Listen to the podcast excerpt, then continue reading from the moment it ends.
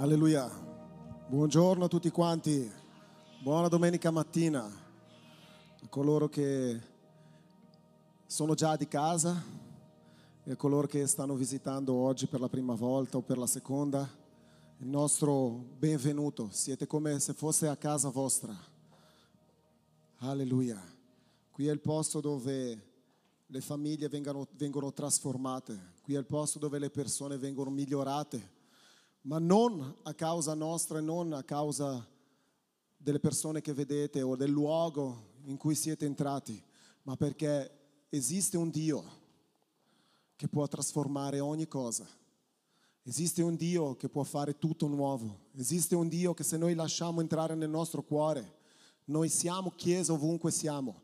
Non importa il luogo, non importa la struttura, ma diventiamo parte di quel regno che Lui ha determinato, parte di quelle benedizioni che Lui vuole per ognuno di noi. Amen. Oggi i nostri pastori sono, sono stati inviati, sono stati invitati a predicare in una chiesa, quindi oggi dovrete sopportarmi fino alla fine. Alleluia. Dov'è Johnny?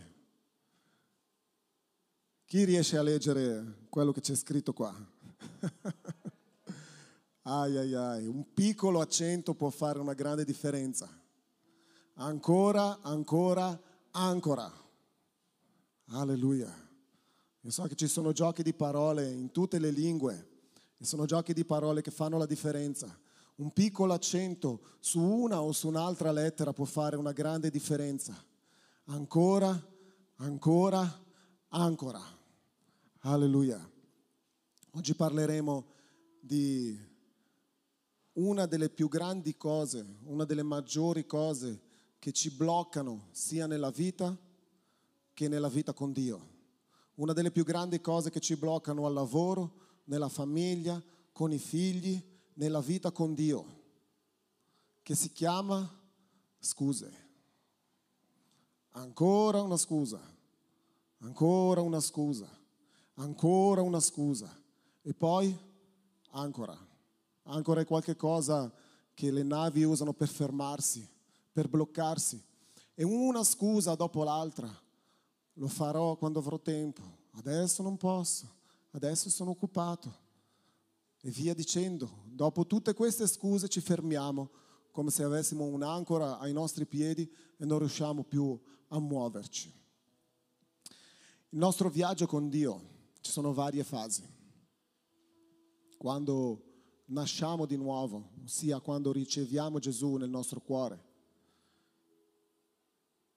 È uno dei momenti belli, perché lasciamo che Dio entri nel nostro cuore e noi ci sentiamo come figli.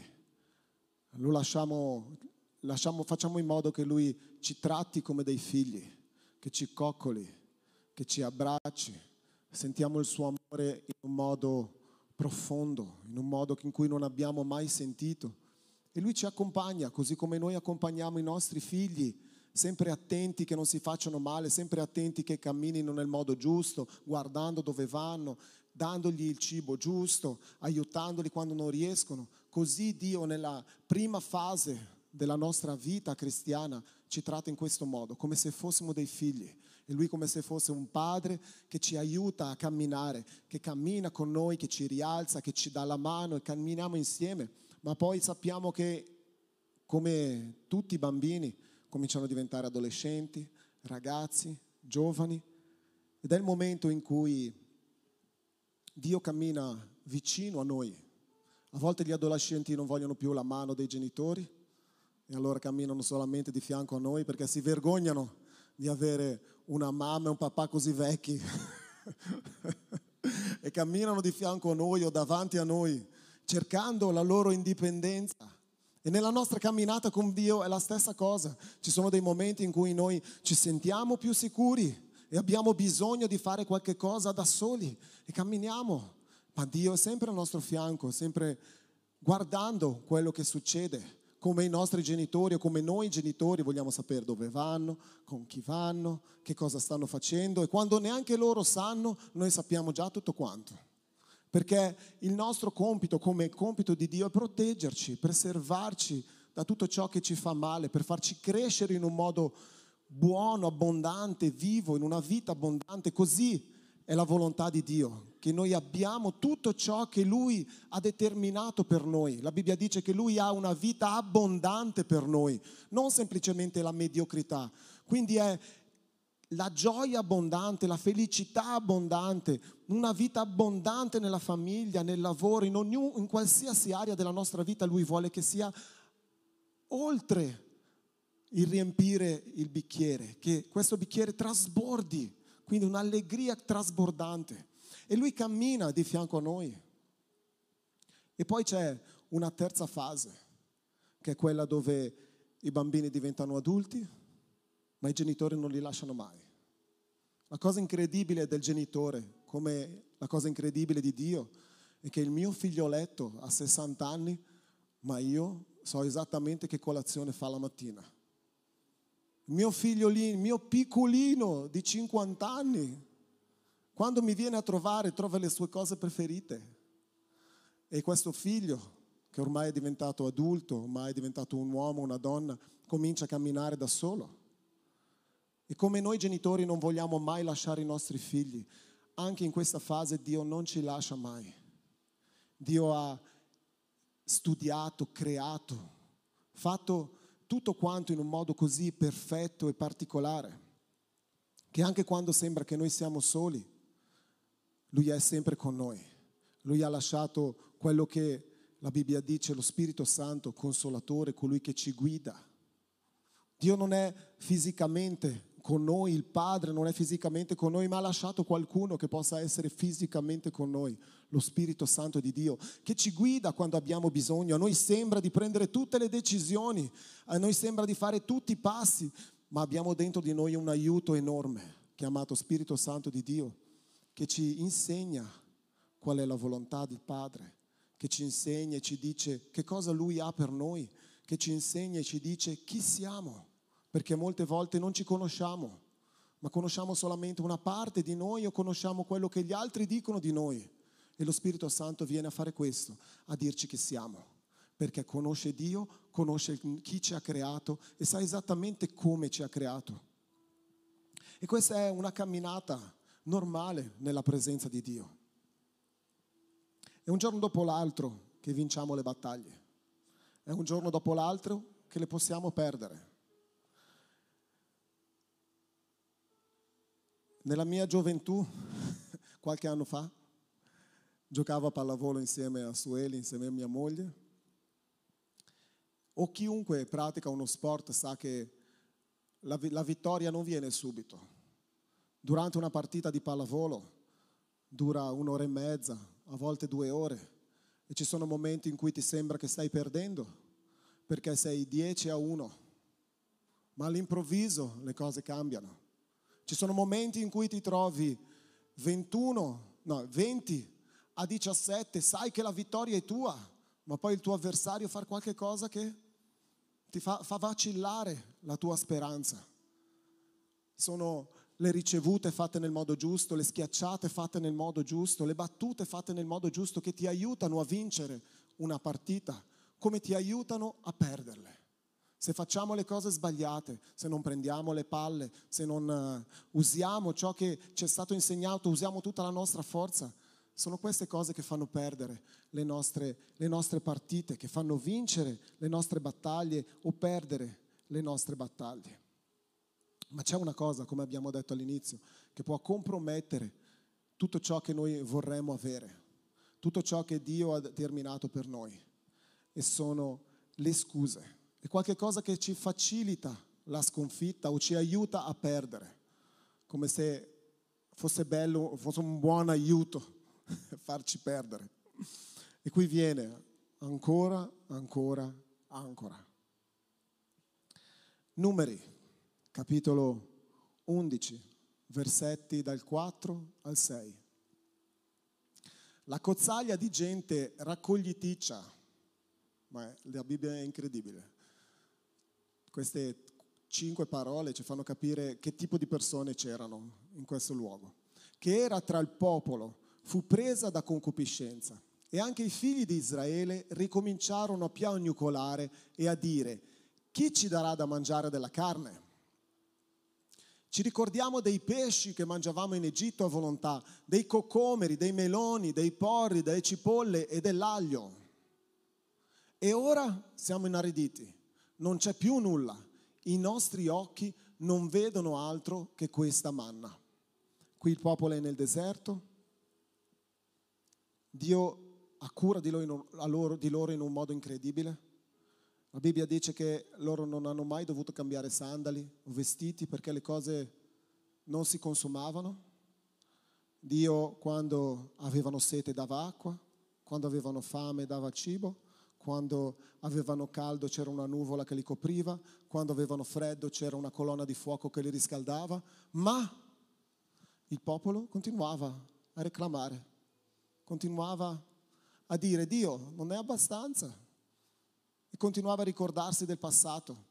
Diceva, ma abbiamo bisogno di carne, ci ricordiamo di tutto quello che mangiavamo in Egitto, adesso vogliamo mangiare carne. Cos'è questa manna che cade dal cielo miracolosamente? Cos'è questo cibo miracoloso che ogni giorno troviamo? Noi non, non lo vogliamo, vogliamo qualcosa di diverso. E loro si sono abituati a prendere un sacco di scuse di, ah, adesso non vogliamo quello che ci stai dando, Signore, vogliamo qualcosa di diverso. E ogni volta Dio provvedeva ai loro bisogni. Sembrava proprio che loro non volessero ricevere quello che Dio voleva. A volte ci capita, ci capita nella nostra camminata cristiana di non volere esattamente ciò che Dio vuole per noi, per vari motivi. Forse non è il momento per noi che possiamo ricevere quello che Dio vuole darci. O forse il nostro fuoco, il nostro guardare è sopra un'altra cosa e noi non ci accorgiamo che Dio ci sta benedendo in un modo esagerato, in un modo miracoloso. E semplicemente diciamo, Dio, non è adesso no, adesso vogliamo un'altra cosa. E troviamo un sacco di scuse. Vediamo numeri 13 versetto 33. E vi abbiamo visto i giganti, figli di Anak, della razza dei giganti, di fronte a loro ci pareva di essere cavallette e tali sembravamo a loro. Questa storia la conosciamo, 12 spie sono state inviate nella terra promessa, tutto il popolo di Israele era davanti alla terra promessa, sono state mandate 12 spie, hanno guardato com'era il terreno, il territorio, com'era il, eh, com'era il cibo, quello che veniva coltivato, com'erano chi ci abitava, com'erano le case, le città. Dieci di loro sono tornati dicendo questo. Signore, la terra che tu hai promesso di darci, la terra che è nostra, è bellissima. Ci sono cibo a volontà, è meravigliosa, le case sono enormi, ma ci sono i giganti. Guarda che scusa. Dio gli aveva detto, andate, io sono con voi, prendete questa terra, andate a vedere cosa c'è. Io sono con voi. Dopo che sarete tornati, io sarò con voi nel momento in cui voi entrerete. Dopo che avevano visto miracoli, quando erano usciti dall'Egitto, il mare che si apriva, loro, l'esercito di Faraone che veniva sconfitto senza loro battere ciglio o usare una mano. Arrivano davanti alla terra promessa, arrivano davanti a tutta questa meraviglia che Dio aveva preparato per loro, a questa vita abbondante che Dio aveva preparato per loro e dicono, Signore, è tutto meraviglioso, ma adesso non è il momento giusto, ci sono i giganti, Dio. È tutto bello Dio, ma ci sono i giganti Dio. Guarda che scusa. Già là indietro il popolo di Dio era abituato a trovare scuse. Dieci di quelle dodici spie hanno cominciato a parlare così, hanno influenzato un popolo che poi è dovuto passare per il deserto. Ma due di loro hanno fatto la differenza. Hanno guardato realmente alla grandezza di Dio, hanno detto sì, Dio tu ce l'hai promesso, andiamo ci sono i giganti o no, tu sei con noi, non c'è problema. Qualsiasi cosa devo affrontare, io non uso scuse, l'affronto perché so che Dio è al mio fianco, che Dio, è l'oppotente, colui che ha ucciso tutto l'esercito del faraone senza che io facessi niente, è con me, quindi vado avanti perché so che tu sei con me. Voglio darvi quattro, le quattro migliori scuse. Questo potrebbe essere un post per YouTube, un video per YouTube, le quattro migliori scuse, che non è solamente per, per chi è cristiano, ma è per tutti quanti, le quattro migliori scuse. Non ho te tempo, non ho tempo e sono troppo impegnato. Quanti hanno già usato questa scusa? Alzate la mano, dai, anch'io l'ho usata. non ho tempo, sono troppo impegnato. E noi vediamo invece un uomo, un ragazzo che è stato deportato, che faceva parte del popolo di Dio, è stato deportato in Babilonia, è diventato un grande. Hanno cercato di imprigionarlo, di, di farlo fuori, perché una cosa lui faceva. Lui era diventato il secondo del re, era diventato colui che era davanti a tutte le province del regno, però lui aveva un'abitudine di non prendere scuse davanti a Dio. Nonostante tutti gli impegni che avesse, nonostante l'enormità delle decisioni che doveva prendere, nonostante tutte le persone venissero da lui a chiedere spiegazioni o a sapere come sarebbero dovute andare le cose, lui aveva un'abitudine. Tre volte al giorno lui si separava e andava a pregare. Parlava con Dio tre volte al giorno e niente poteva impedirgli di fare questo. Nessuna scusa prendeva per, per, per togliere quel momento che lui aveva di intimità con Dio, nonostante gli impegni e nonostante il poco tempo che avesse lui si fermava e diceva questo è il mio momento con Dio. Perché sapeva esattamente, conosceva Dio nel modo giusto e sapeva esattamente che se dava l'importanza giusta a Dio tutto il resto sarebbe andato a posto.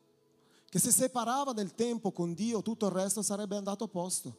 Perché era Dio che lo aveva creato, era Dio che lo sosteneva, era Dio che lo aveva messo in quel posto. La ragione per cui lui era lì, era Dio. Non era essere intelligente, forte, grande, bello ed essere diventato colui che guardava 25 province. Era Dio e lui non prendeva scuse, non diceva non ho tempo, ah, adesso non ho tempo. Ai ai ai. Quante volte ho detto non ho tempo, amore? Alleluia. Questo è il bello della, della Bibbia, il bello di Dio, che ci punge lì dove, dove abbiamo più bisogno. Quante cose non abbiamo vissuto perché abbiamo detto non ho tempo? Quante cose non abbiamo vissuto di bello con Dio perché abbiamo detto, ah, sono troppo impegnato.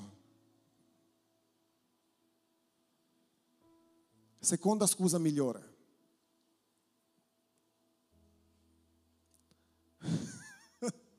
Scusate, sono troppo sta. Vai, sono troppo. Alleluia. Viviamo una vita di corsa, una vita piena di impegni, una vita in cui ci dobbiamo svegliare presto, dobbiamo andare a letto tardi. Chi ha i bambini va, si sveglia ancora, più, ancora prima e si va a letto ancora più tardi. Ed è normale essere stanchi. Ed è normale vivere, vivere una vita a volte con quella stanchezza addosso. È giusto prendere dei momenti per riposare, ma dobbiamo fare attenzione che la stanchezza non diventi una scusa per non fare ciò che dobbiamo fare. Quante volte diciamo sono stanco solamente perché non vogliamo fare una cosa, usiamo questa stanchezza come scusa per non fare qualche cosa. E io vediamo invece nella Bibbia che c'era un giovane. Dio è così incredibile che a volte utilizza personaggi nel modo così perfetto. Davide è stato chiamato unto re quando era giovane, ha passato la vita intera come, come re del popolo di Israele, anche come vecchio quindi da giovane a vecchio ho passato una vita intera nella presenza di Dio, facendo le cose di Dio. E mai ho sentito Davide dire sono troppo stanco per fare questo, sono troppo stanco per condurre il popolo, sono troppo stanco per andare in battaglia, sono troppo stanco per combattere con con un leone. Lui era lì in mezzo alla, ai campi ad avere cura del, del gregge di suo padre. Un ragazzino in mezzo a un gregge che non era di dieci pecore, ma mi immagino che fossero almeno mille, da solo, perché gli altri suoi fratelli erano in guerra. E lui, in mezzo al lavoro che doveva fare, avendo cura del bestiame, delle pecore, riesce a uccidere un leone, riesce a uccidere un orso e torna a casa quando è il momento in cui vogliamo riposarci. Dopo una giornata di lavoro siamo stanchi, vogliamo tornare a casa? E suo padre gli dice, vai a portare da mangiare i tuoi fratelli. Nel momento in cui sappiamo, siamo in, io me lo immagino perché lo vivo a volte, siamo in macchina, arriviamo a casa e dici, il divano mi sta aspettando? prenderò quella cosa che c'è dentro nel frigorifero, mi siedo sul divano e mi riposo. E quando apriamo la porta di casa, troviamo un ambiente che è completamente diverso da quello che ci aspettavamo. E papà, e papà, e papà di qua, e papà di là, devo fare questo, devo fare quello. I nostri piani vanno all'aria. E la nostra prima scusa potrebbe essere, lasciatemi stare, sono stanco. Ma che gioia c'è nell'aiutare coloro che stanno di fianco a te. Che gioia c'è nel vivere un momento insieme a qualcuno che c'è vicino a te anche se sei stanco. Che gioia c'è nel ricevere una chiamata quando sei stanco morto. E qualcuno dice ho bisogno di te, vieni a aiutarmi. E tu potresti dire, ah sono troppo stanco, arrangiati, chiama qualcun altro. Ma pensi che poi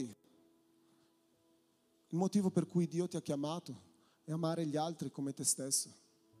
E nella stessa situazione tu vorresti che qualcuno dicesse sto arrivando. Allora tu ti ricordi di questo? E dice è giusto che io ami gli altri come vorrei essere amato. E rispondi a quella chiamata e dici sono troppo felice di venire ad aiutarti anche con quella stanchezza nel corpo. Ma in quel momento in cui dai il tuo sì, passi quel momento insieme a quella persona, magari aiutandola, la ami, fai ciò per cui sei stato creato, mostri il regno di Dio, vivi dei momenti particolari, dei momenti unici che non avresti potuto vivere dando una scusa e rimanendo nel posto dove volevi stare in tranquillità. Quante cose perdiamo. Non solo nella presenza di Dio, quante cose perdiamo ogni giorno perché usiamo delle scuse. Sono troppo stanco, sono troppo impegnato, non ho tempo. Quante cose ci stiamo perdendo ogni giorno perché lasciamo che una sensazione fisica, che una stanchezza, che una percezione sbagliata del tempo o un'organizzazione sbagliata del nostro tempo ci facciano perdere ciò che di buono c'è.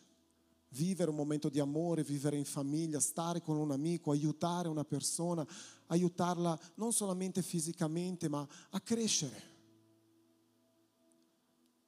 Terza scusa.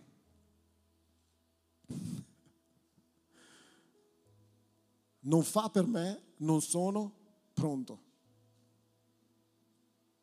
Non fa per me, non sono pronto.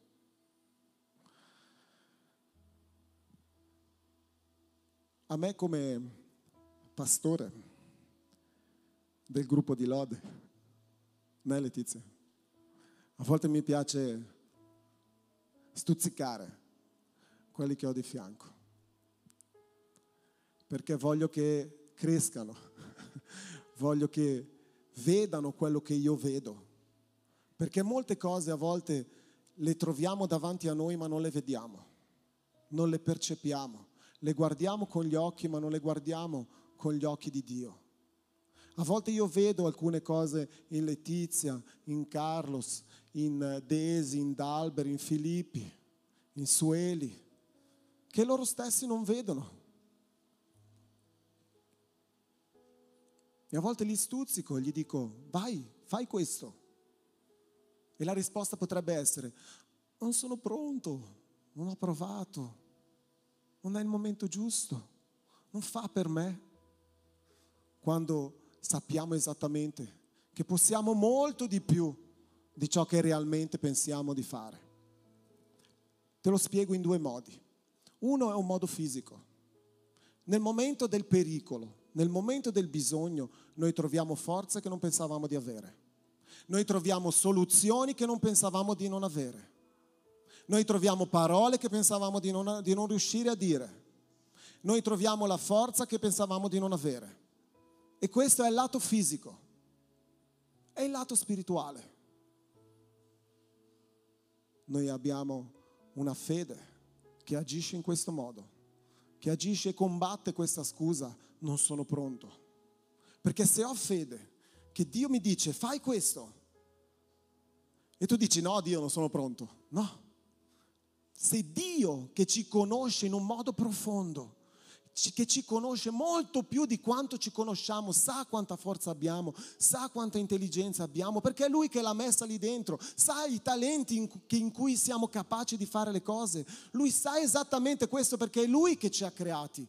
Non siamo un caso, non siamo il, la, una replicazione di qualcos'altro, siamo unici perché Dio ci ha creato così, ha messo dei talenti dentro di noi, delle capacità dentro di noi. È Lui che ci conosce, ci dice fai questo noi dobbiamo avere fede in Lui, fede in colui che ci ha creato e dire, sono pronto, anche se non sono capace, sono pronto.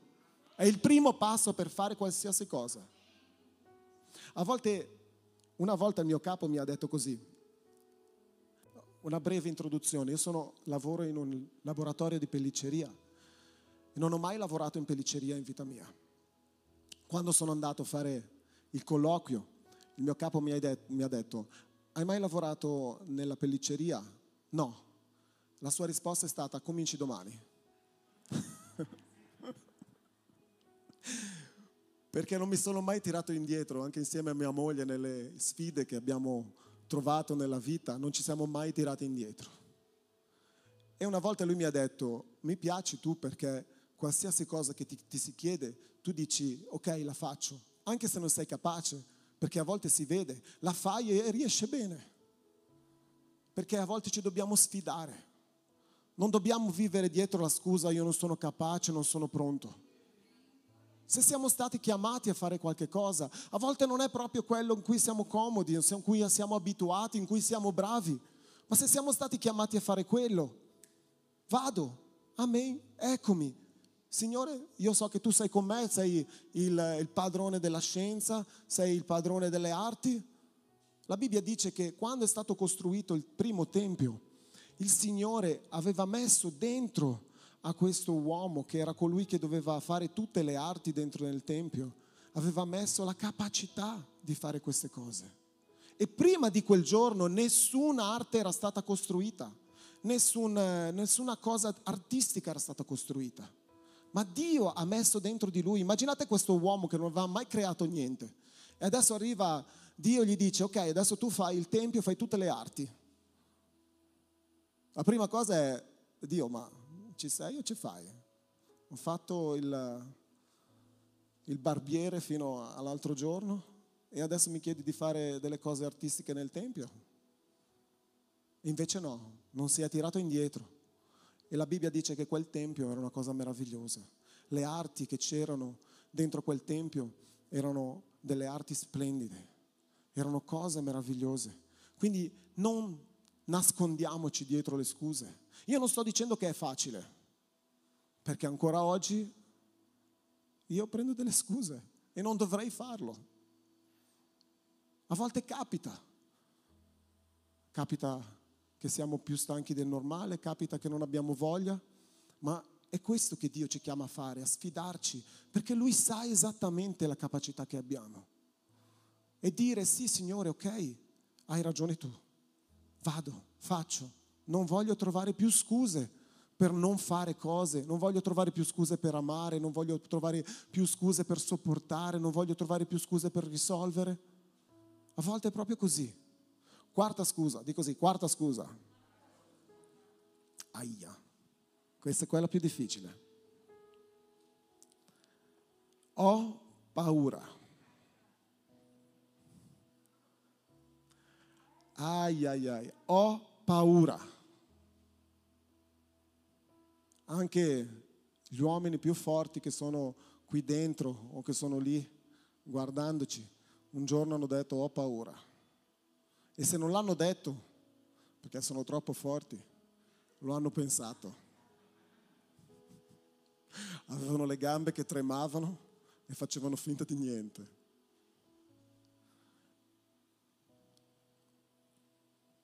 C'è una storia nella Bibbia che parla di una donna che era stata presa come insieme ad altre ragazze per diventare una regina del re Assuero. E quando diventa regina vede che il suo popolo sta soffrendo. E nonostante essendo regina, lei non poteva avere la facilità di accesso al re, perché c'erano delle regole. Se lei fosse entrata dal re, suo marito, senza essere invitata, senza essere chiamata, senza essere, essere convita, invitata, lei avrebbe rischiato la morte. Ma per salvare il suo popolo, il popolo di Dio, lei ha affrontato questa paura, ha affrontato questa difficoltà, affrontato questa regola, ha affrontato la sua propria paura di morire per salvare le persone che le stavano care, la sua popolazione, il suo sangue, la sua terra. Lei si è preparata, ha preparato, in due modi si è preparata. Si è preparata fisicamente, e voi donne sapete esattamente cosa, cosa fare quando vi volete preparare fisicamente? Vi truccate, vi pettinate nel modo in cui vi piace e realmente apparite più belle di come siete e si è preparata spiritualmente. Ha digiunato, ha chiamato tutto il suo popolo a digiunare in favore della sua entrata al re senza essere stata chiamata. Dopo questa preparazione, affrontando questa paura della morte, è andata davanti al re e ha detto, Signore, il mio popolo soffre per questo, questo, questo e questo. E ciò che è risultato è che il popolo di Dio è stato salvato.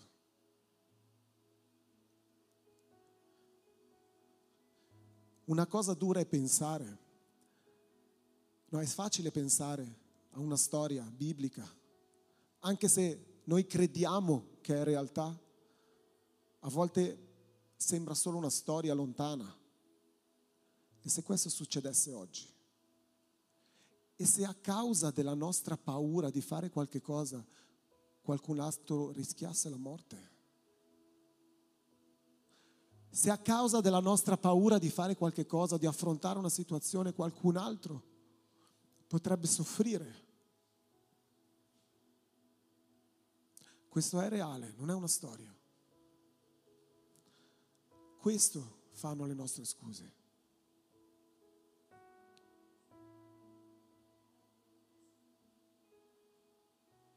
Ancora?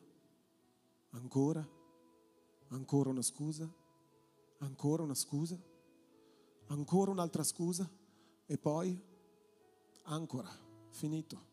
Siamo fermi, siamo bloccati. Ci chiediamo che cosa è successo, ma se ci guardiamo indietro troviamo una serie di scuse, una serie di eh, non potevo, non avevo tempo, non sapevo cosa fare, non ero preparato non avevo la macchina, non avevo il cellulare. Un sacco di scuse, ogni giorno diamo un sacco di scuse per un sacco di cose, senza preoccuparci realmente che ogni volta che diamo una scusa potrebbe essere qualche cosa che abbiamo perso, qualche cosa che qualcun altro ha perso, un momento di allegria, un momento di gioia, un momento di trasformazione. Abbiamo smesso di crescere, Abbiamo perso l'opportunità di ricevere qualche cosa. Tutto a causa delle scuse.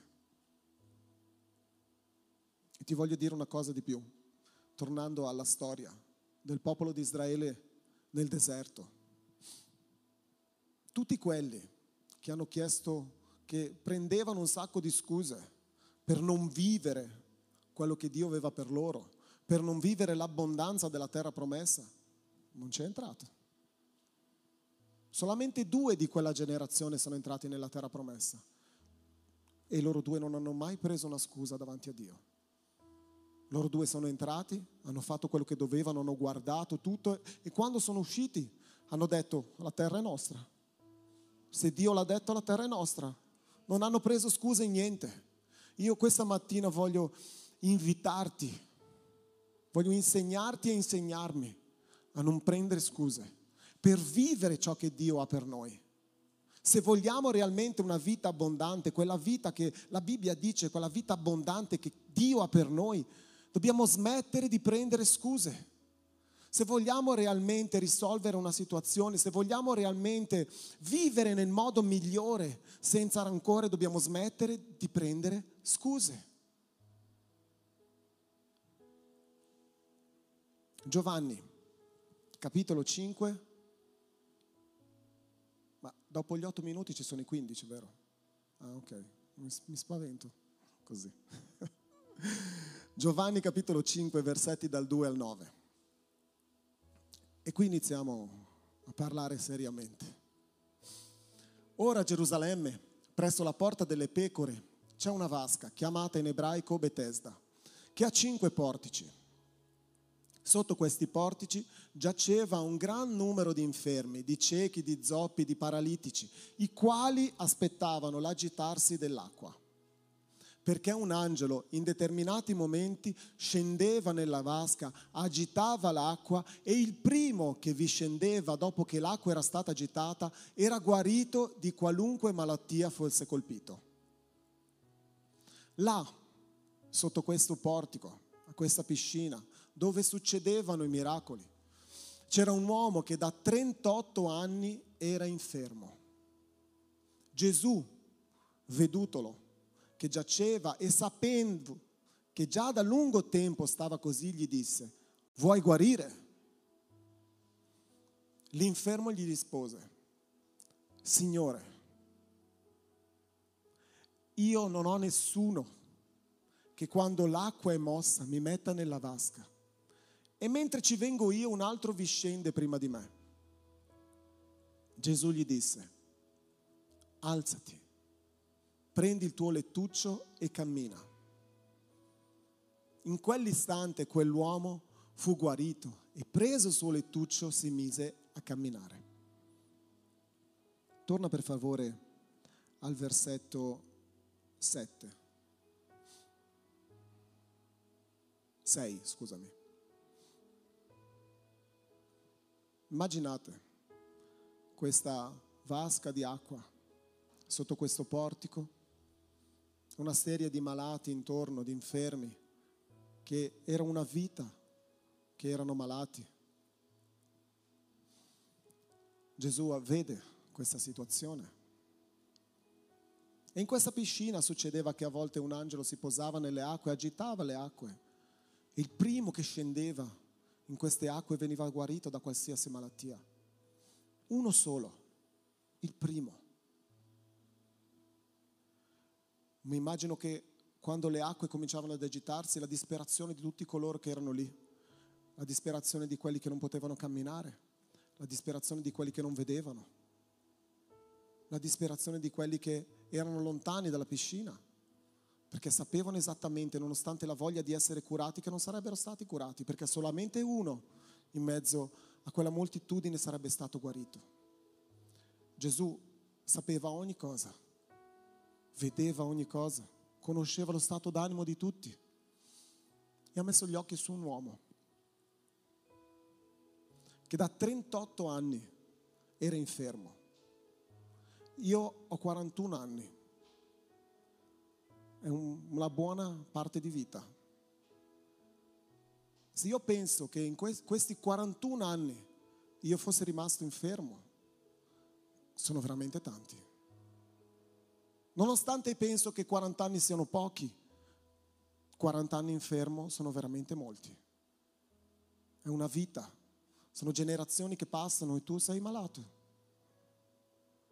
Mi immagino cosa Gesù ave, avesse pensato, che cosa Gesù avesse visto nel cuore di quell'uomo, quella tristezza, infermo, perché non poteva da solo essere aiutato.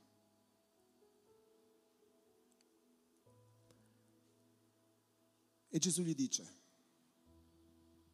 gli domanda, vuoi guarire? A volte sembra che le domande di Gesù siano ovvie, ma se Gesù fa una domanda c'è tutta l'importanza e la necessità di quella domanda. A volte ci dimentichiamo dell'obiettivo che abbiamo, perché intorno a noi ci sono un sacco di situazioni che ci confondono. Gesù, come chiedi vuoi guarire un uomo che ha 38 anni che è malato. Ma guardate che cosa risponde l'uomo malato. Versetto 7.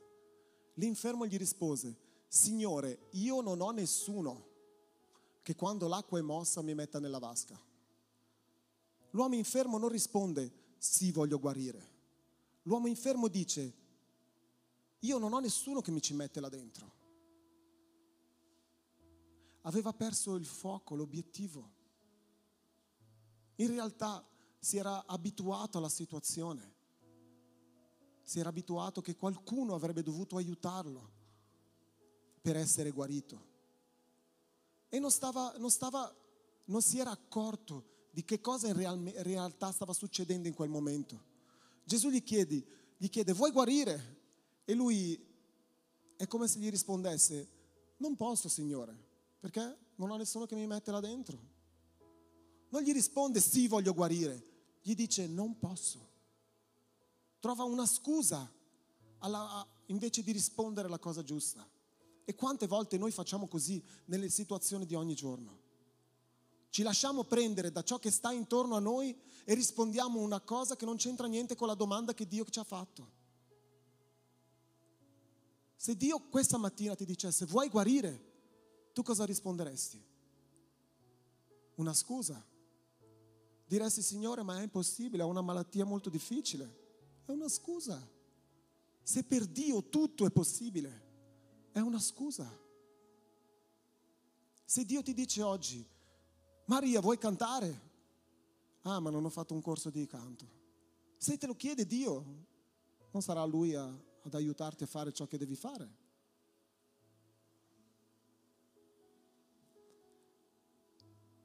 E il, l'infermo gli risponde così, Signore, io non ho nessuno che quando l'acqua è mossa mi metta nella vasca. E mentre io vengo, un altro vi scende prima di me. Non era colpa di nessuno in quella situazione. Lui era malato da praticamente una, una vita intera.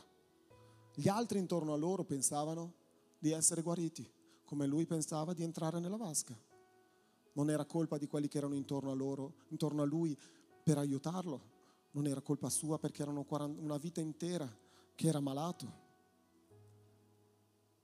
Ma lui comunque trova una scusa per poter non ricevere una benedizione, non ricevere la cura. Gesù gli chiede, vuoi guarire? E lui, eh ma, eh ma, quanti eh ma abbiamo detto? Quante volte ci abituiamo a quello che viviamo senza vivere quello che Dio ha per noi? Quante volte ci abituiamo a una malattia senza vivere la guarigione che Dio ha per noi? Quante volte ci abituiamo alla mediocrità senza vivere l'abbondanza che Dio ha per noi? Perché troviamo una scusa per non vivere quello che Dio vuole che noi viviamo, il meglio che Lui ha per noi. Ed è molto più semplice di quanto pensiamo. Ed è molto più facile di quanto pensiamo. lui che erano 38 anni, che aveva un solo obiettivo, entrare in quella vasca, in quel momento in cui gli è stata fatta una domanda, vuoi guarire? Lui dice, eh ma, dopo 38 anni trova una scusa per non guarire, perché non poteva essere guarito. E allora Gesù, quando arriva, ci scuote un po'. Gesù quando arriva scuote un po', ci scuote la, la testa, allora cominciamo a rivedere nel modo giusto. E Gesù gli dice, se vuoi guarire, alzati e cammina. E cosa è successo? L'uomo si è alzato e camminato. Non ha avuto bisogno dell'acqua, non ha avuto bisogno di nessun altro per essere guarito. Non ha avuto bisogno di scuse, semplicemente ha fatto quello che Gesù ha detto. E noi diciamo, è così semplice? Sì, così semplice. Quando non prendiamo scuse è così semplice. Quando non troviamo una scusa, non ho tempo, non ho voglia, sono troppo impegnato, sono troppo stanco, è molto semplice. Quando non facciamo questo è semplice fare le cose. Basta solo seguire ciò che Dio vuole. Basta solo seguire quello che Dio ha detto. Amami e vedrai che, seguimi e vedrai che, che sarà tutto diverso. Un giorno Gesù parla con un ragazzo e gli dice, e questo ragazzo gli domanda, ma che cosa devo fare per, eh, per, avere la vita eterna? Io faccio questo, ho già fatto tutte le cose che dice la legge, eh, eccetera, eccetera, eccetera. E Gesù gli dice, vai a casa, vendi tutto quello che hai, dallo ai poveri, poi seguimi. E quel ragazzo non è più tornato. La scusa della ricchezza era più forte del seguire Gesù. Ci sono molte cose che ci impediscono di vivere quello che Gesù vuole che noi viviamo e noi le troviamo come scuse. Perché una cosa è conoscere Dio e tentare di vivere secondo le sue regole. Quindi una cosa è conoscere Dio e tentare di vivere secondo le sue regole. Un'altra cosa è sapere che cosa Dio pensa e vivere le sue promesse. Se io conosco Dio e cerco di vivere quello che Lui ha per me, non lo vivrò mai, perché troverò un sacco di scuse. Ma quando io so che cosa Dio ha per me, so che cosa Dio pensa di me, so che cosa Dio ha riguardo a me, so cosa, quali sono i progetti che Dio ha per me, io posso vivere le promesse di Dio. Siete con me? Amen. Alleluia. Quindi ti voglio invitare a iniziare a conoscere Dio, iniziare a conoscere che cosa Dio pensa di te. Se io ti dicessi che cosa Dio pensa di te, quale sarebbe la tua risposta? Credo che una parte di noi direbbe non lo so, l'altra parte direbbe che io sono suo figlio, ma non è abbastanza. Se tu sei figlio di Dio, che cosa ha Dio Quali sono eh, le cose che ti appartengono? Perché il figlio del re sa quali sono le cose che gli appartengono. E tu, figlio di Dio, quali sono le cose che Dio ti ha lasciato?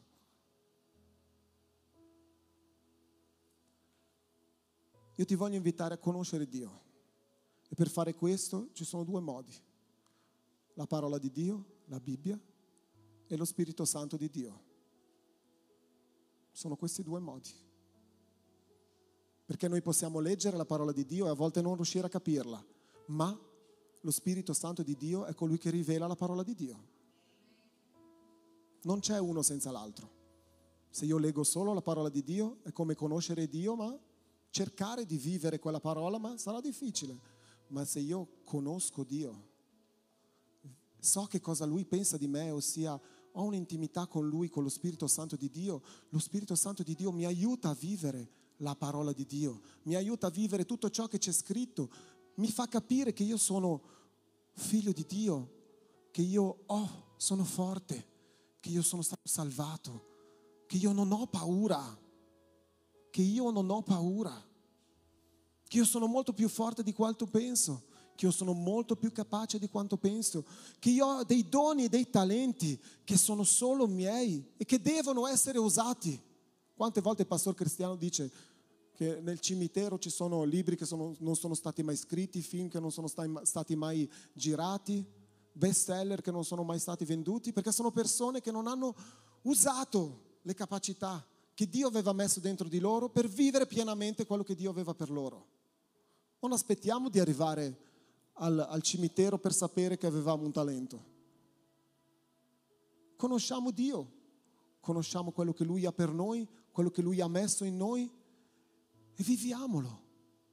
È semplice. Gesù ha detto alzati. Non c'è bisogno della piscina, non c'è bisogno dell'angelo, non c'è bisogno dell'acqua, non c'è bisogno che nessuno ti alzi. Tu sei curato, tu sei libero, tu sei mio figlio, tu sei vivo. Bastava solamente seguire le indicazioni di Gesù. Gesù dice amami con tutto il cuore, io ti mostrerò tutto ciò che ho preparato per te. Basta solo lanciarsi nelle sue braccia e amarlo. Io capisco che è difficile questa cosa della fiducia, perché a volte a casa facciamo questo gioco dove i bambini sono lì, io sono dietro di loro e, dico, e dico lanciati. Chiara, senza neanche dire niente, si lancia. Sofia, che è la più grande, quando cominciamo a vivere un po' di più, cominciano le nostre paure, le nostre difficoltà, e lei già guarda indietro, dice ci sei papà? E aspetta un momento. Ma più conosciamo Dio, più sappiamo che cosa Lui ha per noi, più sappiamo come Lui ci vede, più abbiamo fiducia in Lui meno troviamo scuse, più viviamo ciò che Lui ha per noi. Amen.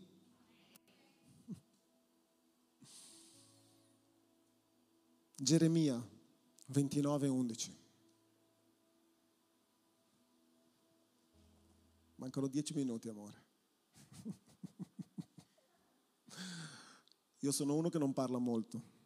Quando mi si dà l'opportunità parlo. A volte in una discussione preferisco fare silenzio e ascoltare gli altri e trovare un tempo giusto per, per parlare senza andare sopra gli altri. Ma quando sono qui e tutti quanti sono in silenzio, la voglia di parlare mi viene. Infatti, io so i pensieri che medito per voi, dice il Signore.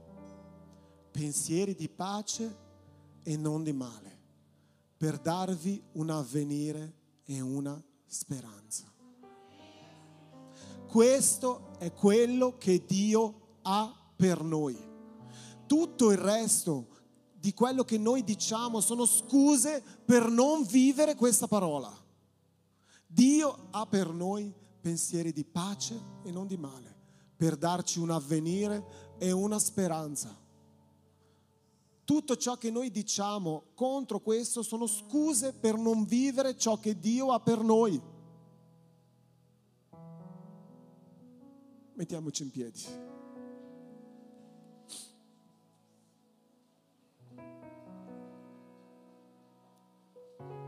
Questo è il riassunto di ciò, tutto ciò che Dio ha per noi. Lui ci ama e vuole il meglio per noi. Se noi troviamo delle scuse, ritardiamo o non accettiamo ciò che Lui ha per noi. Quindi smettiamo di prendere scuse, smettiamo di trovare scuse e viviamo quello che Lui ha per noi. A volte può essere più facile, a volte può essere più difficile. A volte le difficoltà sono grandi, a volte sono più piccole. Ma noi non possiamo guardare le difficoltà altrimenti troveremo un'altra scusa. Ah, è troppo grande per me, ah, è troppo difficile, ah, è una cosa piccola, perché troviamo scuse per qualsiasi cosa. Ah, questo non ha importanza, è troppo piccolo. Quando Dio ha per noi pensieri di pace, non di male, per darci un avvenire e una speranza.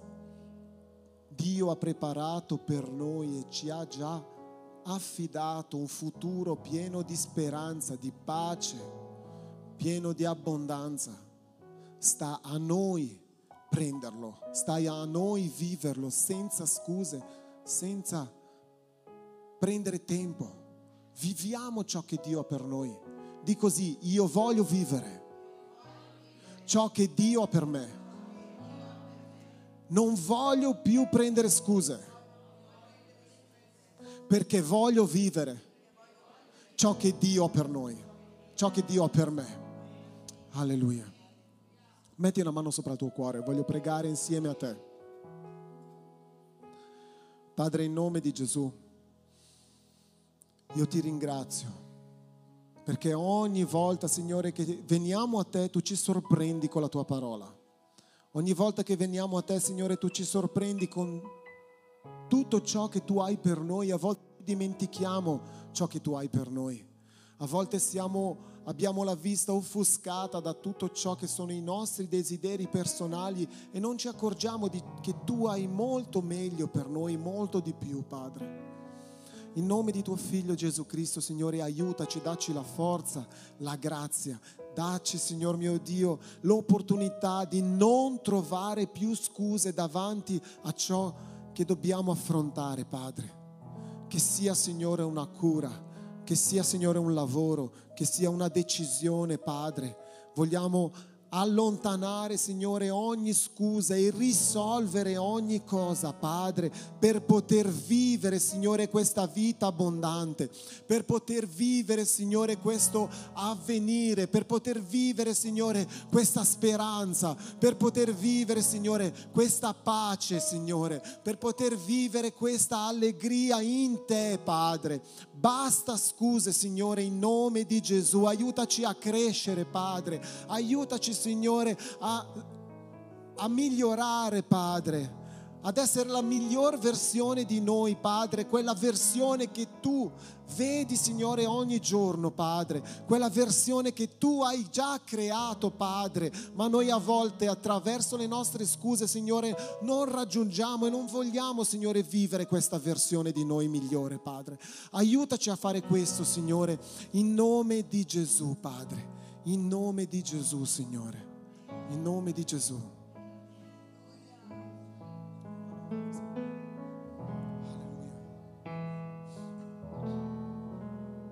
Siamo qui per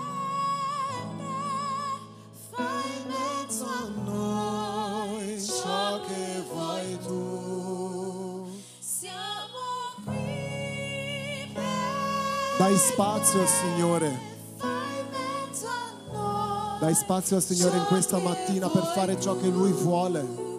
Con il Cuore a te, fai in mezzo a noi ciò che vuoi tu, vogliamo te. Affidati nelle braccia di Dio in questa mattina.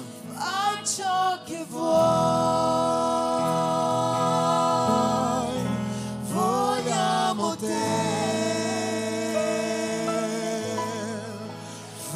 Ciò che vuoi,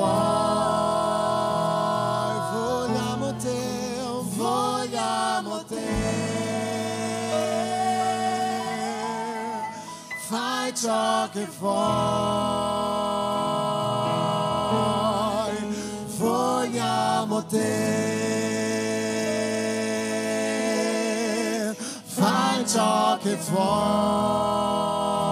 Dichiara vogliamo te. Vogliamo te. Io voglio te. Fai ciò che vuoi. Agisci noi, Signore, in nome di Gesù. Vogliamo te. Fai ciò che vuoi.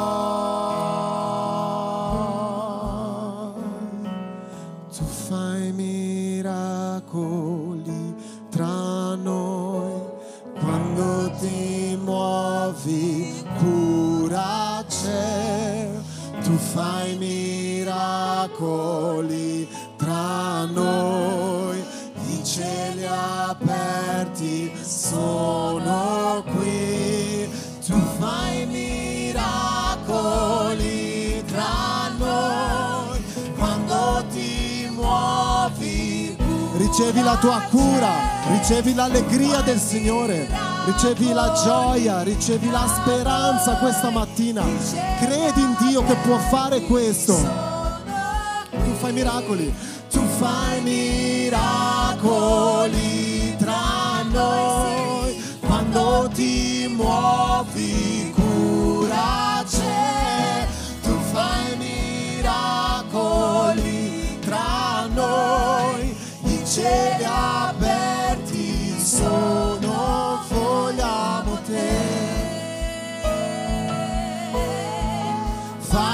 Fai ciò che vuoi. Vogliamo te. Fai ciò che vuoi.